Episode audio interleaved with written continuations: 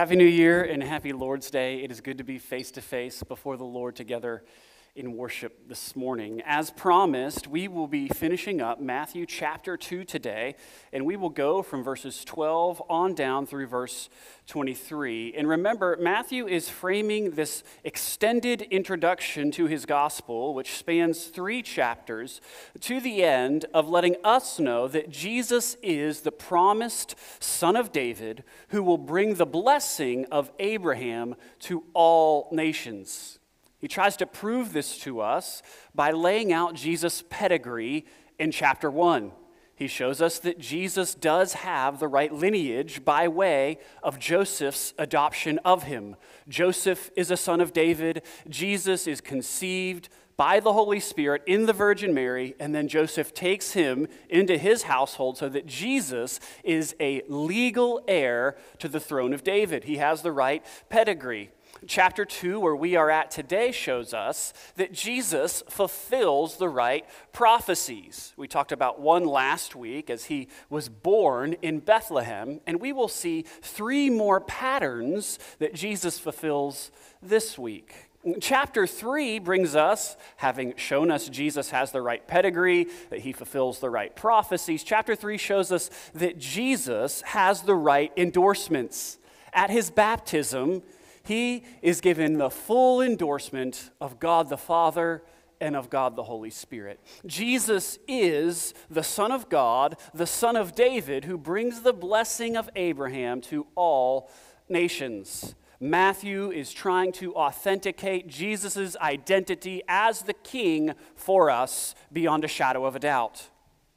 He's doing a little bit like uh, if you've ever been plagued by all of those sort of security questions on your digital accounts, you know, you go to sign into your email or into a streaming service, and all of a sudden, here are three easy questions for you to answer so that we can know you are you. What is the name of your neighbor's cat? What is your sister's best friend's cousin's middle name? And if you're like me, eventually you take some guesses, and finally they go, Well, just click here and we'll send you an email so you can get in. And I'm like, Why didn't we start there? Uh, but the goal, as annoying as those things are, is to show that you are you. And so Matthew is sort of laying out some authenticating questions and answering them for us about Jesus. He wants us to know that Jesus is the King. So much so that if you've been with us as we've started through Matthew's gospel, we're sort of like, all right, Matthew, we get it. But it's, it's crucial that we grasp this truth. Because by the end of Matthew's gospel, everybody is going, This is not the king we expected. The Messiah is supposed to come on horseback. He's supposed to overthrow all of our enemies. He's not supposed to die on a cross. God's plan, well, wasn't immediately apparent. Jesus overthrows our greatest enemy, Satan and sin and death, by way of his death on the cross and his resurrection from the grave. He's ruling and reigning, Matthew says, right now, and he has set his people on mission to call all nations to repentance and faith in him so that they might escape the wrath of God that is coming on all who persist in rebellion against God in all who reject the crucified and risen King. And so Matthew wants us to know for sure, before Jesus is crucified, that he is indeed the Messiah. Crucified messiahs don't make a whole lot of sense. It's oxymoronic. It's like saying uh, frozen steam or Alabama National Championship 2024. It doesn't make any sense. And so Matthew wants us to know that Jesus is the King. With that said, would you please stand with me in honor of reading God's holy and perfect word?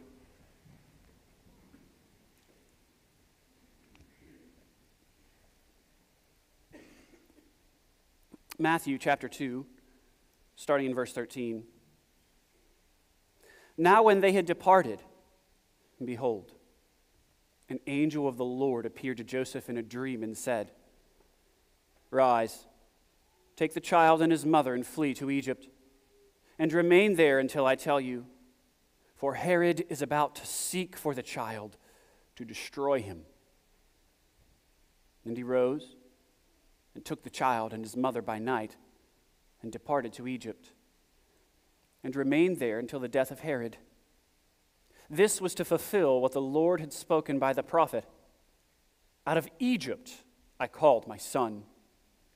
Then Herod, when he saw that he had been tricked by the wise men, became furious and he sent and killed all the male children in Bethlehem and in all that region who were two years old or under, according to the time that he had ascertained from the wise men. Then was fulfilled what was spoken by the prophet Jeremiah. A voice was heard in Ramah, weeping and loud lamentation. Rachel weeping for her children. She refused to be comforted because they were no more. But when Herod died, behold, an angel of the Lord appeared in a dream to Joseph in Egypt, saying, Rise, take the child and his mother, and go to the land of Israel.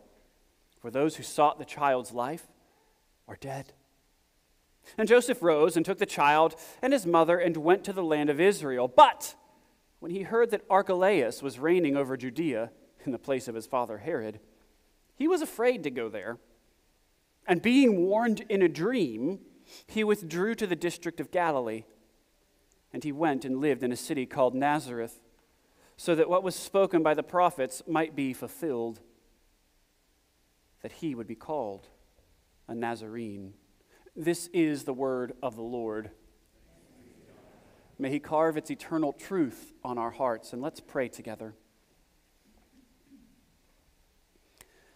Heavenly Father, we come before you this morning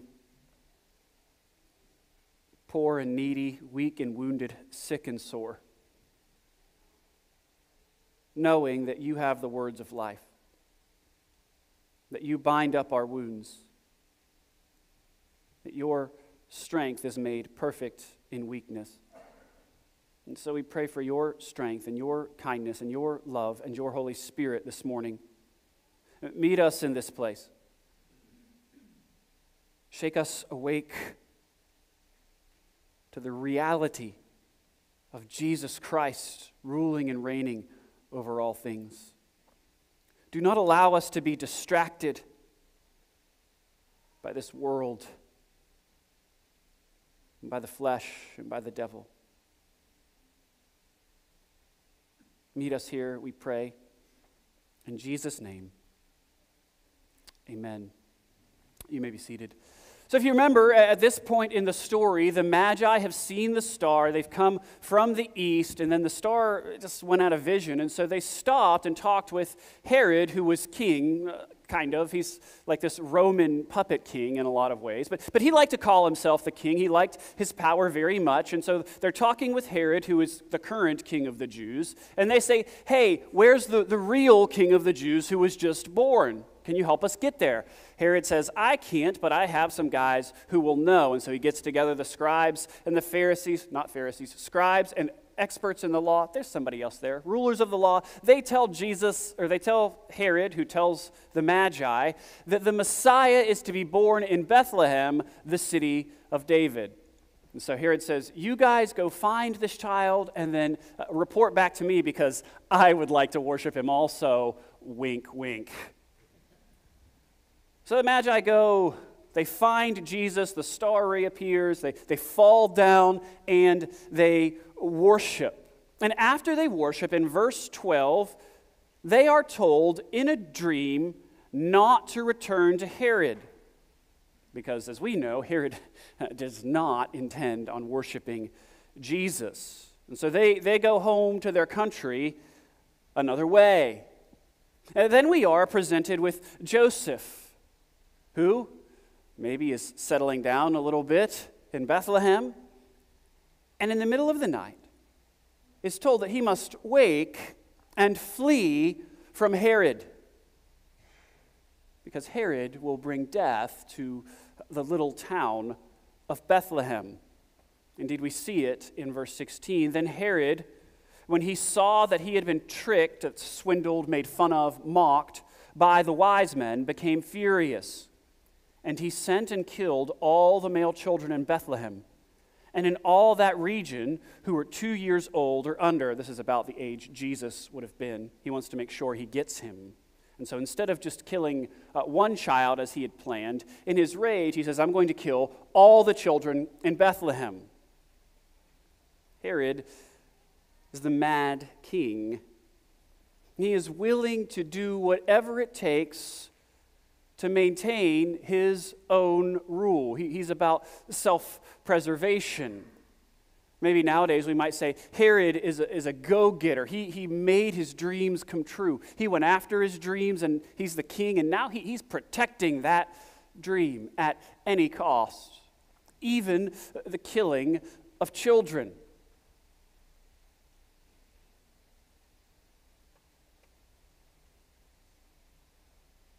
Fits with his character. Remember, he killed his favorite wife and three of his sons. And last week I told you he had arranged at his own death to have prominent members in the community killed when he died so that everybody would mourn his loss. He was an egomaniac. His own rule was chief in his affections. I think it's easy to, to stand back at a passage like this a little bit aghast. A government official killing children. Easy to be aghast until we think a little bit more about it.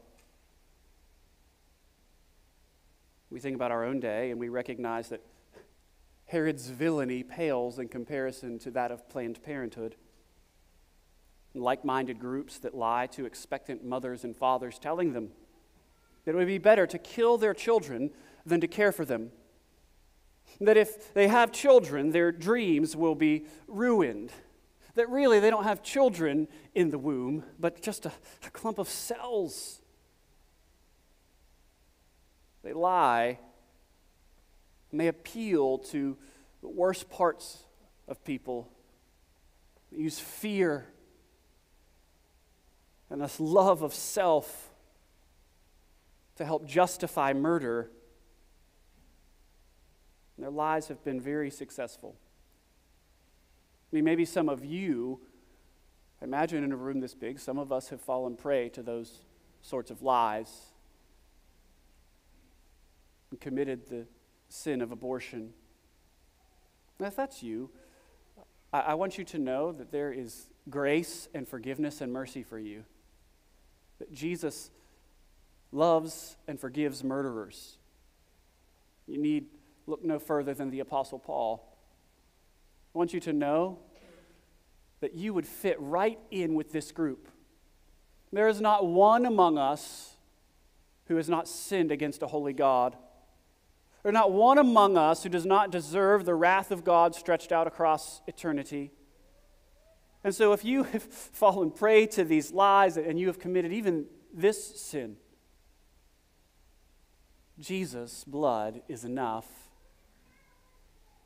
I welcome you to uh, repent and enjoy the forgiveness that God offers through Christ. You'll, you'll fit right in with us. And I think part of what that repentance looks like is joining with the people of God in fighting against the culture of death that we inhabit. It means working against the murder of children in the womb by prayer and by giving to causes like pregnancy support centers. It means volunteering to help serve some of those same places. It means supporting legislation that protects the lives of the unborn. It means promoting biblical teaching about God, marriage, and family. There's so many lies out there in our culture about what sex is for. Nobody thinks it's actually for procreation. So that the child becomes a burden rather than the blessing that children are. So many of us have bought into the lies of the sexual revolution that we have adjusted our theology to fit with it. Friends, God's design for marriage and family is good. It's for the flourishing of men and women and children and societies. God's word is good, and we can trust it. We must fight the madness of Herods in our culture who would use their power to do away with their enemies, even the smallest of children. We must not only fight the Herods in our culture, but uh, the Herods within ourselves. You know, all of us, apart from Christ, stand opposed to him, just as Herod did. All of us are in rebellion against him. And apart from the work of the Holy Spirit, all of us would gladly have driven nails through his hands and his feet. We all have rejected the rule of Christ. We all are like our father Adam in rebellion against God. We all deserve God's judgment. That's what the cross is about. Jesus Christ taking the judgment of God due to us for our sins, so that when we turn from our sins and trust in Him, His death becomes our death, His life becomes our life. The gospel is about double imputation. We get all of Jesus' righteousness. He takes all of our sins and sorrows. He takes the punishment that we deserve. We take the eternal blessing of resurrection life together with God and His people, the blessing that only He deserves. This is the good news of the Christian gospel. If you're a non Christian, you can take hold of that life. If you repent and trust Christ. Uh, don't live like Herod, rejecting the rule of the king. Uh, be like the Magi who come and bow down and worship. My Christian friend, there is still yet a little Herod in you. The presence of sin has not been removed from your life. Yes, in Christ we are free from the penalty of sin.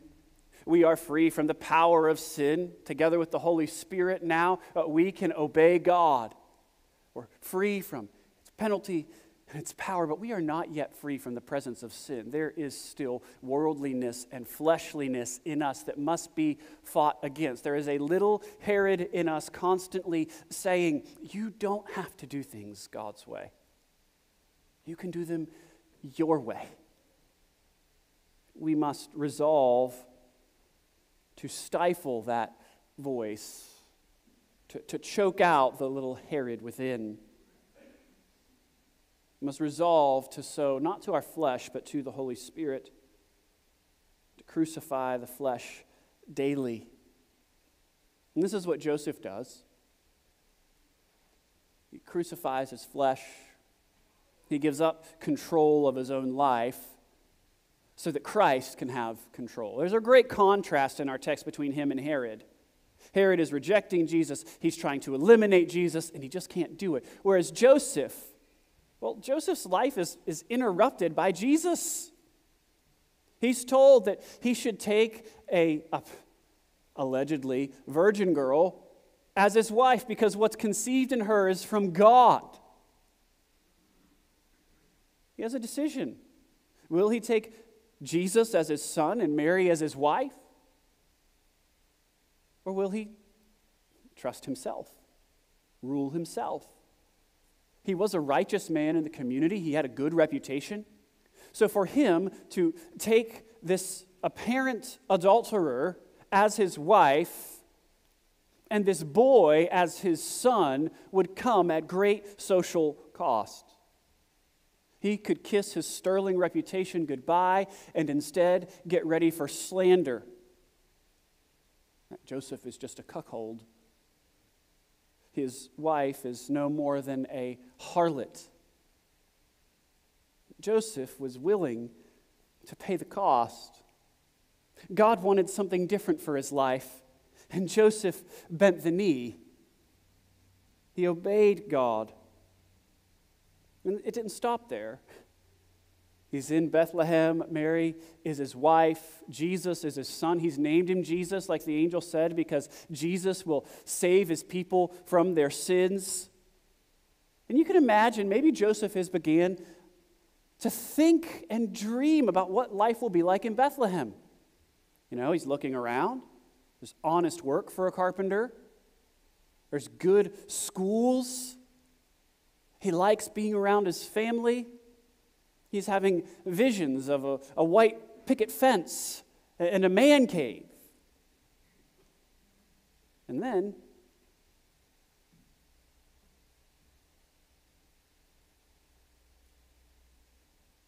verse 13. An angel of the Lord appeared to Joseph in a dream and said, Rise, take the child and his mother and flee to Egypt and remain there until I tell you, for Herod is about to search for the child to destroy him. And he rose and took the child and his mother by night and departed to Egypt. Imagine Joseph waking up in a cold sweat. He has a decision to make again. Is he going to move again at the word of the Lord? There's no hesitation. He answers the bell, he, he moves. He will go down to Egypt. And then we learn later, after he's been in Egypt for some time, verse 19, when Herod died, behold, an angel of the Lord appeared in a dream to Joseph in Egypt, saying, Rise, take the child and his mother, and go to the land of Israel. For those who sought the child's life are dead. And he rose and took the child and his mother and went to the land of Israel. But when he heard that Archelaus was reigning over Judea in the place of his father Herod, he was afraid to go there. And being warned in a dream, he withdrew to the district of Galilee. Joseph, it seems like every time he falls asleep, you know, he drinks a little chocolate milk before bed, he has some weird dreams, angels show up, and they tell him to move. If I were him, I would be thinking about not sleeping. All of this uprootedness, all of this moving doesn't make a whole lot of sense from his perspective. Really, it's funny. God often lets us see his plans before he reveals to us his purposes. The plan is for Joseph to move around all over the place like Carmen Sandiego. He doesn't know where in the world he's going next. And he doesn't know why God is doing this or that in his life. And I don't think that he gets to know until he gets to heaven. But we, in the text, get to see God's purposes for the movement. We'll come to those in a minute. But, but first, I want to point out that though Joseph's life was an unpredictable roller coaster, he obeyed. I mean, things for him were an unexpected adventure. I do wonder if Joseph was at all like Bilbo Baggins and thought to himself, I have no use for adventure. Nasty, disturbing, uncomfortable things make you late for dinner. But for him, it was dangerous business going out of his door and going to sleep.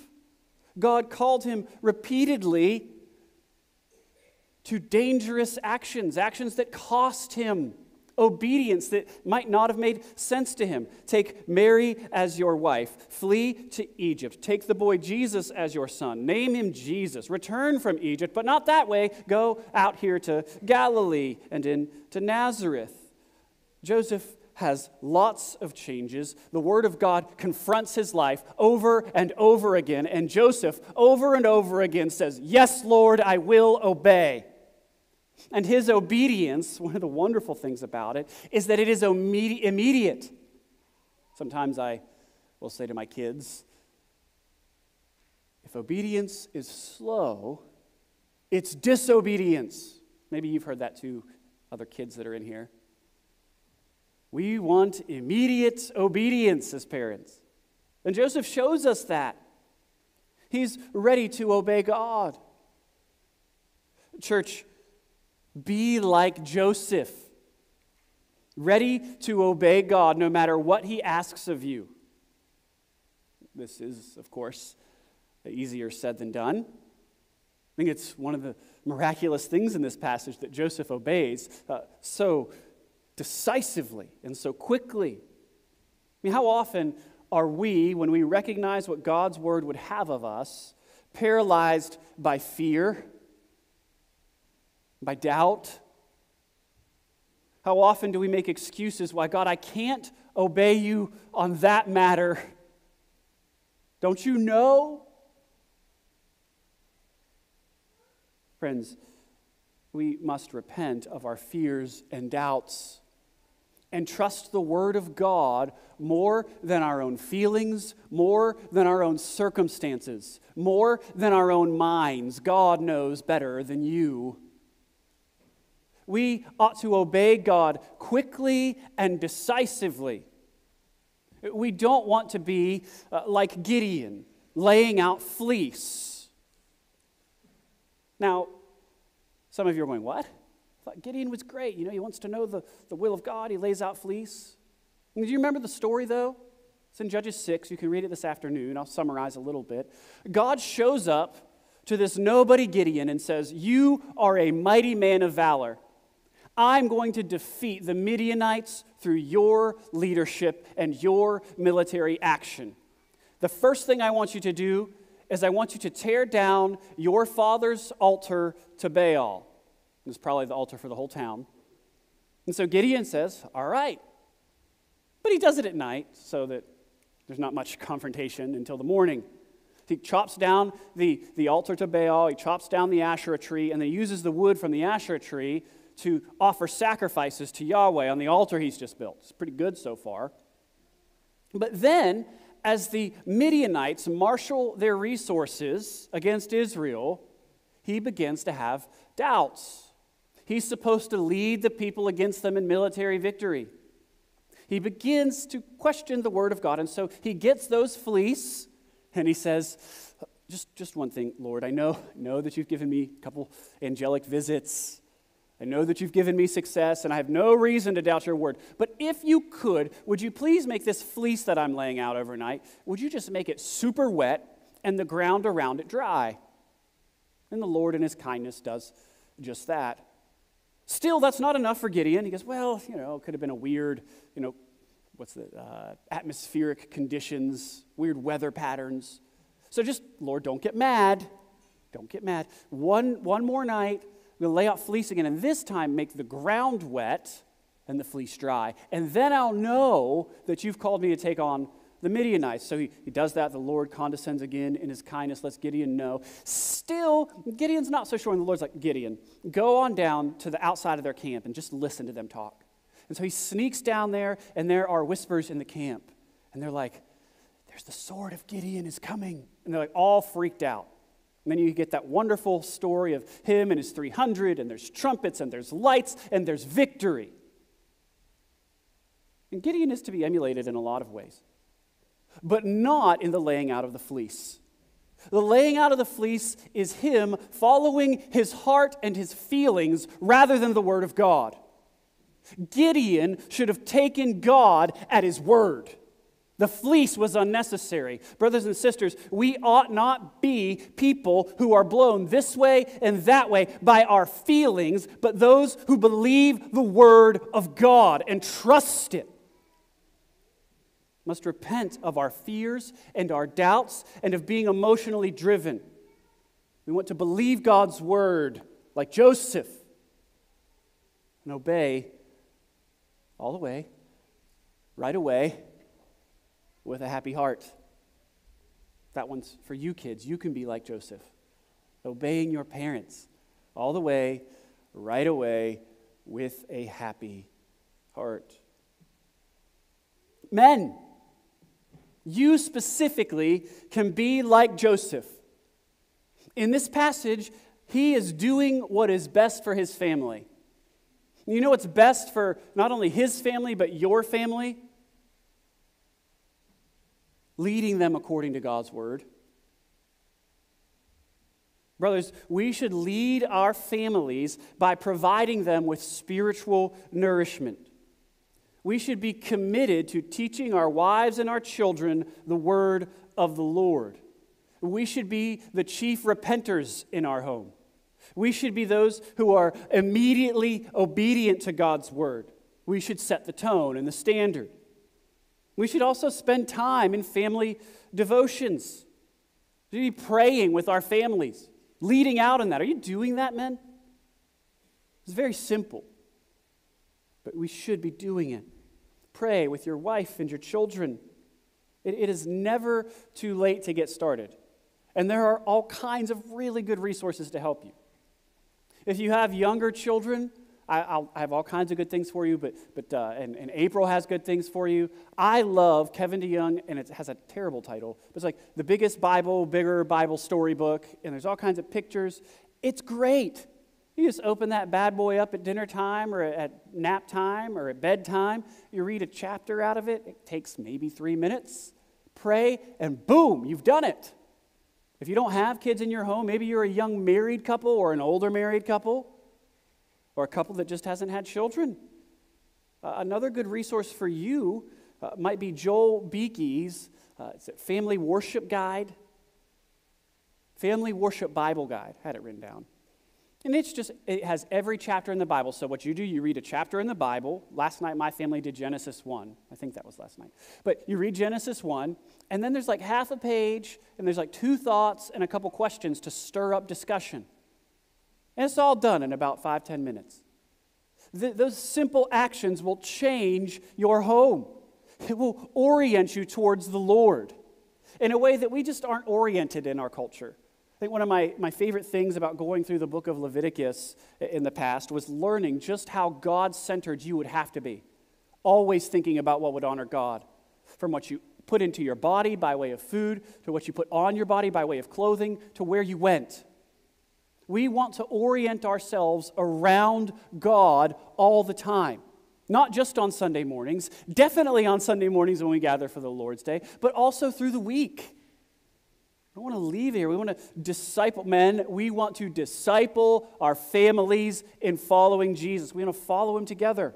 The stories in this book are our stories, dear Christians. These are our stories. We have stories and songs as the people of God. The songs part, you know, maybe you're intimidated by. I'll show you, in my house, we'll do a little Bible story, and then we'll sing a song together. We'll have a song for, for that week or month or whatever. Haven't been doing great at it recently. I just sort of cop out and sing the doxology a lot. But when we're, when we're on point, you know, we might say, How firm a foundation is our song this week or this month? And we're going to learn that together as a family. If you have trouble, you're like, oh, we can't sing, neither can Chelsea or I. Uh, but Spotify and YouTube are really good blessings. You can use them to help you. These songs are, are available. We, we, the point here is you can lead your family, men, like Joseph, to obey the Word of God by teaching the Word of God to them from stories in the Bible and from songs that we sing. Teach stories and songs. If you, if you want to see your family really flourish, really grow, really delight in the Lord, make family devotions a priority and make the Lord's Day the biggest priority in your life, in your week. Make this gathering the most exciting thing you do every week. We try to do that. We pass out ice cream and things on Sunday, Sundays on Sunday. Gathering here, we want to be reminded that Sunday is it's not just a day of rest in the Lord, it is a feast day of joy. We're happy to be here and to be together. So, brothers, be like Joseph. Do what is best for your family. Teach the word of the Lord. Do whatever it takes. And do it, do it now. You can start small and build up. It's really small, easy changes will matter in the long run. Think of the importance of doing it now instead of waiting when I, when I think of Joseph's own life. When Jesus and Mary faced their most difficult circumstances and challenges, Joseph was not there for them to lean on. Jesus went to the cross alone. And on the cross, he looked down at his mother standing not with his father because his father had passed. Brothers, you don't know when the Lord is going to call you home to Himself. Teach your family now to obey God. Come what may. There is purpose in God's movement of Joseph. Joseph doesn't know them right away, but we do. Look back at verse 14. Joseph rose, took the child and his mother by night, and departed to Egypt, and remained there until the death of Herod. This was to fulfill what the Lord had spoken by the prophet Out of Egypt I called my son. Matthew is quoting Hosea chapter 11 and verse 1, and his goal is to conjure up two meaningful associations in our minds. One, uh, we are to understand that the word here is in reference to Israel's going down into Egypt, where Joseph provided for them as Pharaoh's right hand man. And then we are to remember that Israel became slaves in Egypt, and then God called Israel as his son out of Egypt. With me? So we are to understand that Jesus is somehow a fulfillment of this action, this pattern in the life of Israel. They're in slavery and then they are saved out of Egypt. This is a major theme in Matthew's gospel. He wants us to recognize that Jesus is the new Israel. He goes down into Egypt before returning to the promised land. Jesus is the true and faithful Israelite who fulfills all the covenant's obligations. He'll reconstitute Israel around himself by picking 12 disciples, corresponding to the 12 tribes. Uh, there's more, but we need to move on. Here's the point Jesus is the new Israel, God's unique Son whom he loves. That's the first association Matthew is wanting us to make. The second one is this Jesus is the prophet like Moses who was promised. He's the new Moses. It's a sort of a hat tip to Hosea's prophecy to, to signal us to this reality. Out of Egypt I called my son. This is seen more clearly when we consider the background of Herod's slaughter of the infants. You remember Moses' life and how the book of Exodus opens up, right? There's those ominous words there arose a Pharaoh who did not know Joseph. Israel's multiplying, that Pharaoh gets afraid, and he begins oppressing the Israelites. And what does he do? Well, he writes an executive order to have the Hebrew midwives kill the children, the sons that are born to the Hebrew women. Then those great champions of the faith, Shiphrah and Puah, refuse to go along with the order. They preserve life. Boys continue to be born. And Pharaoh steps up his game. He says, All right, all the kids that are born, all the sons that are born to the Israelites, they need to be cast into the Nile. They need to be killed. And I'm going to have the Egyptians help with that effort. And that's when we're introduced to Moses, who's cast into the Nile not to die, but upon an ark made just for him that preserves his life by the grace of God. He's taken into Pharaoh's household. Eventually, he goes into exile. He comes back into Egypt and then leads God's people out of Egypt again. Moses escapes Pharaoh's infanticide, escapes Pharaoh's anger, and eventually overthrows Pharaoh's successor one of the wonderful themes in Exodus is we really see brightly God's fulfilling, fulfilling one of the fulfillings of his promise to Adam and Eve. This pattern of the seed of the serpent at war with the seed of the woman. The seed of the serpent always tries to kill the seed of the woman, but ultimately ends up with its head crushed. Moses defeats the Egyptian king, who, I mean, it's a little on the nose, Lord, you know. He, he wears a snake on his crown. God's purposes are fulfilled in Moses. And Matthew wants us to see here is one like Moses, the prophet that is to come. He's the final snake crusher. Matthew's going to drive this point home more and more as we move through the gospel. But one of the ways he does it here is he, he winks at Exodus 4:19 in verse 20. Just listen to verse 20.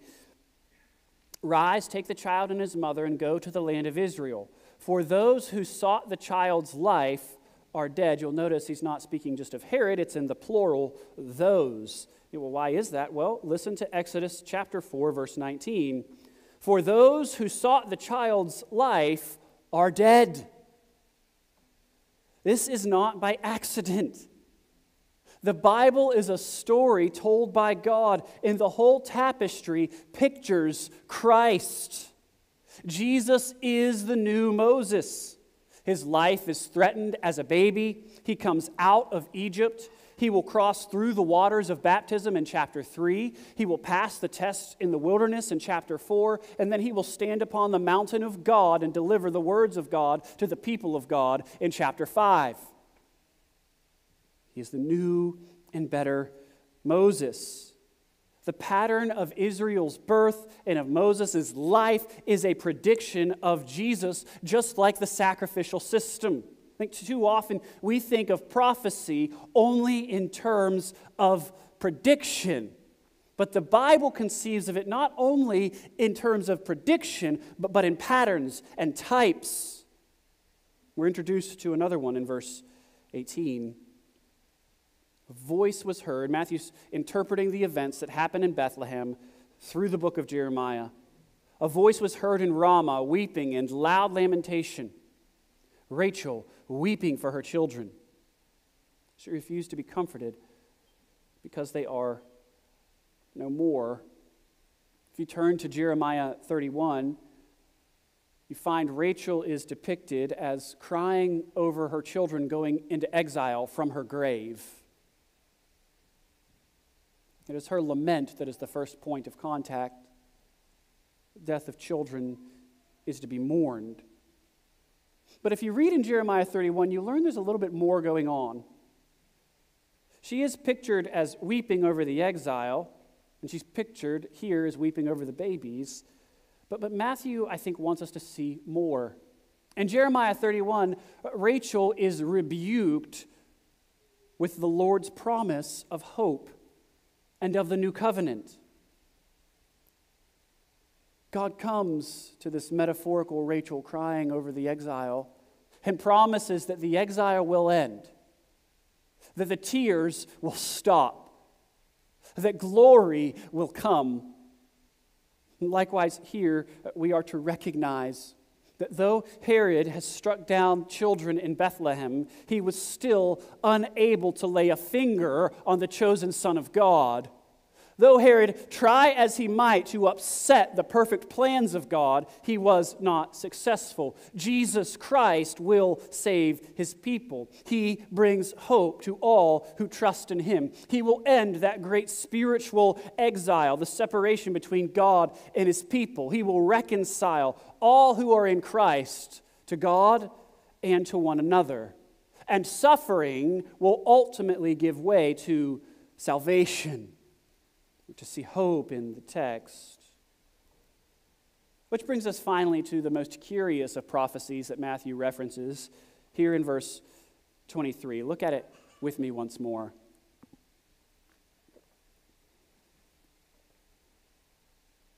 Now, when Joseph went and lived in a city called Nazareth, so that what was spoken by the prophets might be fulfilled, that he would be called a Nazarene.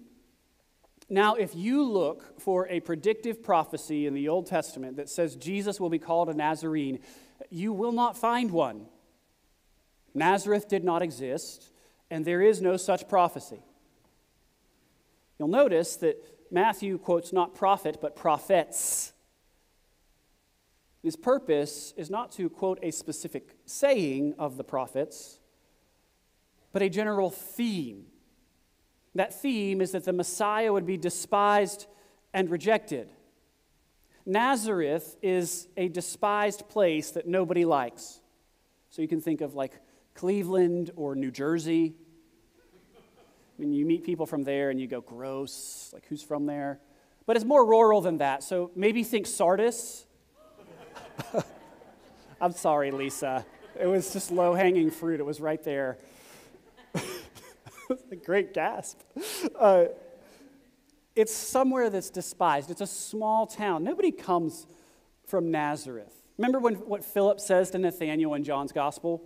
Can anything good come out of Nazareth? Nazareth is despised as Jesus will be. Matthew's setting us up to understand what will become clear later. Jesus is the Messiah who will be rejected, he will be crucified.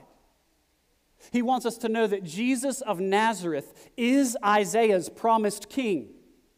He is Isaiah's suffering servant. He is Isaiah's conqueror. He's the fulfillment of the prophecy. See, the rejection of the servant most clearly in Isaiah 53. Hear these familiar words. They are words that Matthew is alluding to. The prophet will be rejected.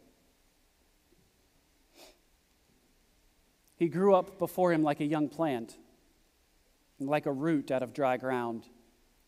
He had no form or majesty that we should look at him, and no beauty that we should desire him. He was despised and rejected by men, a man of sorrows and acquainted with grief and as one from whom men hid their faces. He was despised, and we esteemed him not. Surely he has borne our griefs and carried our sorrows, and yet we esteemed him stricken, smitten by God, and afflicted. But he was pierced for our transgressions. He was crushed for our iniquities. Upon him was the chastisement that brought us peace. And by his wounds we are healed. All we like sheep have gone astray. We have turned every one to his own way. And the Lord has laid on him the iniquity of us all. He was oppressed, he was afflicted Yet he opened not his mouth. Like a lamb that is led to the slaughter, like a sheep that before its shearers is silent, so he opened not his mouth. By oppression and judgment he was taken away. And as for this generation who considered that he was cut off of the land of the living, stricken for the transgression of my people. And they made his grave with the wicked and with a rich man in his death, although he had done no violence, and there was no deceit in his mouth. Yet it was the will of the Lord to crush him. He has put him to grief. When his soul makes an offering for guilt, he shall see his offspring. He shall prolong his days. The will of the Lord shall prosper in his hand. Out of the anguish of his soul, he shall see and be satisfied. By his knowledge shall the righteous one, my servant, make many to be accounted righteous. He shall bear their iniquities. Therefore, I will divide him a portion with the many, and he shall divide the spoil with the strong, because he poured out his soul to death and was numbered with the transgressors. Yet he bore the sin of many and makes intercession for the transgressors. Jesus lives to make intercession for us, church. Jesus, like Moses, accomplished salvation for his people. He lives up to his name. He was stricken, smitten, and afflicted for us. Jesus saves his people from their sins by way of the cross. On the cross, he took the wrath due to his people, to all who will repent and trust in him. On the cross, he crushed the head of the serpent. On the cross, he put all the powers of hell to flight. On the cross, Jesus was nailed so that we might be made free. On the cross, he died so that we might die to sin and live to righteousness. On the cross, Jesus poured out his blood to purify a people for himself. On the cross, Jesus died so that we might live.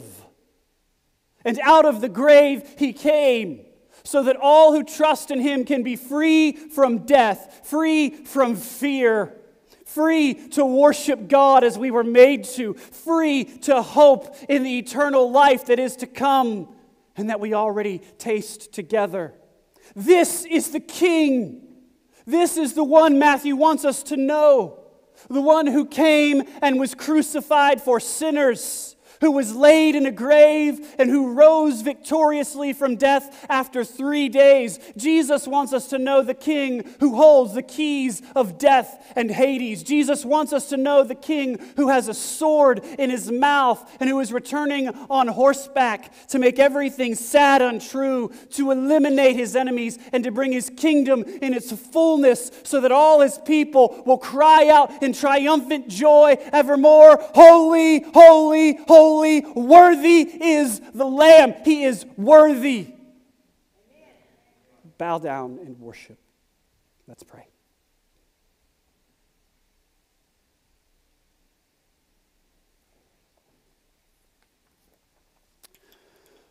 Father, we thank you that Christ is worthy. We thank you that we can know you as Father rather than as Judge only because of his sacrifice. We thank you for your Holy Spirit who takes your word and allows us to hear him so that we can be moved from death to life. We thank you that we know you. We thank you for the great love with which you loved us by sending your Son to take on flesh,